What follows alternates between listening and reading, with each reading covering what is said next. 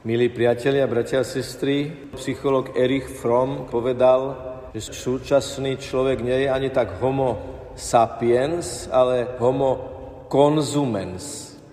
A to je taký človek, ktorý je celkom zabratý do konzumu, ktorý žije naplno svoj pozemský materiálny život a svoju identitu stavia ani nie tak na byť ako mať, vlastniť, kto si to dokonca opisuje takým spôsobom, že je to ako keby náboženský rituál v obchode, že pult je oltár, ten, kto prichádza kupovať, prináša obetu, peňazí a milosťou je tovar.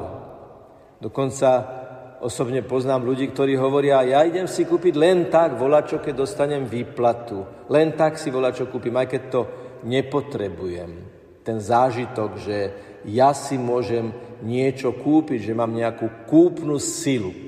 A preto Ježiš hovorí, ak sa budete orientovať len na matériu, len na telo, len na hmotu a peniaze, za chvíľu budete vyprázdnení. Lebo aj peniaze, aj hmota, aj telo dostávajú zmysel až vtedy, keď sa budete rodiť z hora. Viete, čo je to skrytá kamera? ukazovali raz skrytú kameru, ako skupina mladých mužov v parku sa uprene pozerala hore. No a stalo sa to, čo zvykne pri takýchto príležitostiach byť, že ľudia sa tiež zastavovali a pozerali sa hore a keď už tam boli desiatky a desiatky ľudí, ako sa pozerajú hore, lebo tí sa tak uprene pozerali, ako keby odtiaľ niečo očakávali, tak sa rozosmiali, povedali im, že je to skrytá kamera a tam hore nič nie je. A niektorí ľudia si o nás myslia, že nás nachytala takáto skrytá kamera, že si myslíme, že z hora niečo dostaneme, ale celé je to len trik, lebo to, čo naozaj je, je len to, čo možno vidieť, chytiť, cítiť, merať, chutnať. Ale my veríme Ježišovi, my veríme z mŕtvych stalému Kristovi, ktorý hovorí, narodte sa z hora musíte sa narodiť a vidieť veci z hora. Lebo tento život raz skončí. To vieme určite. Aj ten, kto je najbohatší človek na svete, si môže kúpiť všeličo, ale nemôže si kúpiť to, že nezomrie. Každý zomrie a táto okolnosť, tento tlak faktu, že náš pozemský život je konečný, hľadáme niečo, čo je hore, ako keby aj inštinktívne. Ako keď ateista mi ďakuje za to, že som sa za neho modlil. Ďakujem ti, že si sa za mňa modlil, ale ja som ateista. A on už tuší niečo, že toto horizontálne potrebuje aj niečo vertikálne. Ježiš tebe aj mne hovorí, musíte sa narodiť z hora a musíte váš život pozerať z Božej perspektívy, z hora. A keď ukotvíme naše pozemské jestvovanie hore, v Božom srdci u Boha zrazu všetko vidíme inak.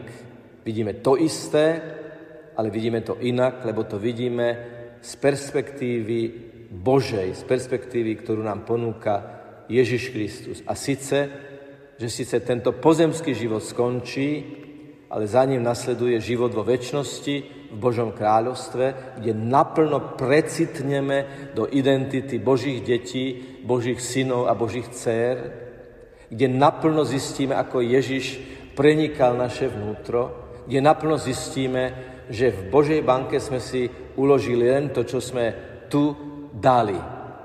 Tu musíme dávať, aby sme hore niečo našli. Hovorí sa taký katechetický vtip o jednej grófke, ktorá sa dostala do Božieho kráľovstva, keď ju uviedli do takého skromného príbytku, povedala, ale vážený, ja som bola na zemi zvyknutá na vyšší štandard. A svätý Peter jej hovorí, viete, stavali sme z toho, čo ste nám posielali. Teda stavali sme z toho, čo, čo ste sa zriekali, čo ste dávali tým druhým. Lebo takáto je logika narodiť sa z hora.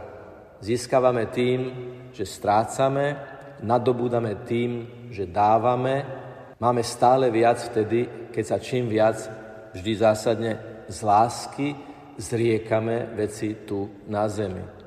A tak ďakujeme pánu Ježišovi za toto, že nás usvedčuje, že mnohokrát sa ukotvujeme v pozemských hmotných veciach ale z tých hmotných vecí budeme mať naozaj plnú, vyváženú, hlbokú radosť až vtedy, keď ich príjmeme ako Boží dar. Aj tento svet, aj telo, aj hmota, aj peniaze, aj matéria, aj tovar, aj schopnosť kúpovať a predávať, ktorá v zásade nie je zlá, je Boží dar. Ale rozumieme tomu až vtedy, keď to ako Boží dar chápeme. Keď teda príjmeme pána Ježiša po spôsobom chleba do srdca a poviete na výzvu hore srdcia, že máme ich u pána, Takže vlastne ešte vyznáme v tejto svetej omši, že hore máme srdcia práve preto, aby sme tu na zemi žili s láskou. Raz sa ma jeden spoluvojak na vojenčine počas komunizme opýtal, a prečo by som mal milovať a mať rád ľudí? Prečo? A uvedomil som si, ako ťažké je to vysvetliť niekomu, kto neuznáva nikoho nad sebou. Ale bol to práve tento mladý muž, ktorý mi potom, keď sa skoro zabil v aute, ďakoval, keď som mu povedal, že sa za neho pravidelne modlím.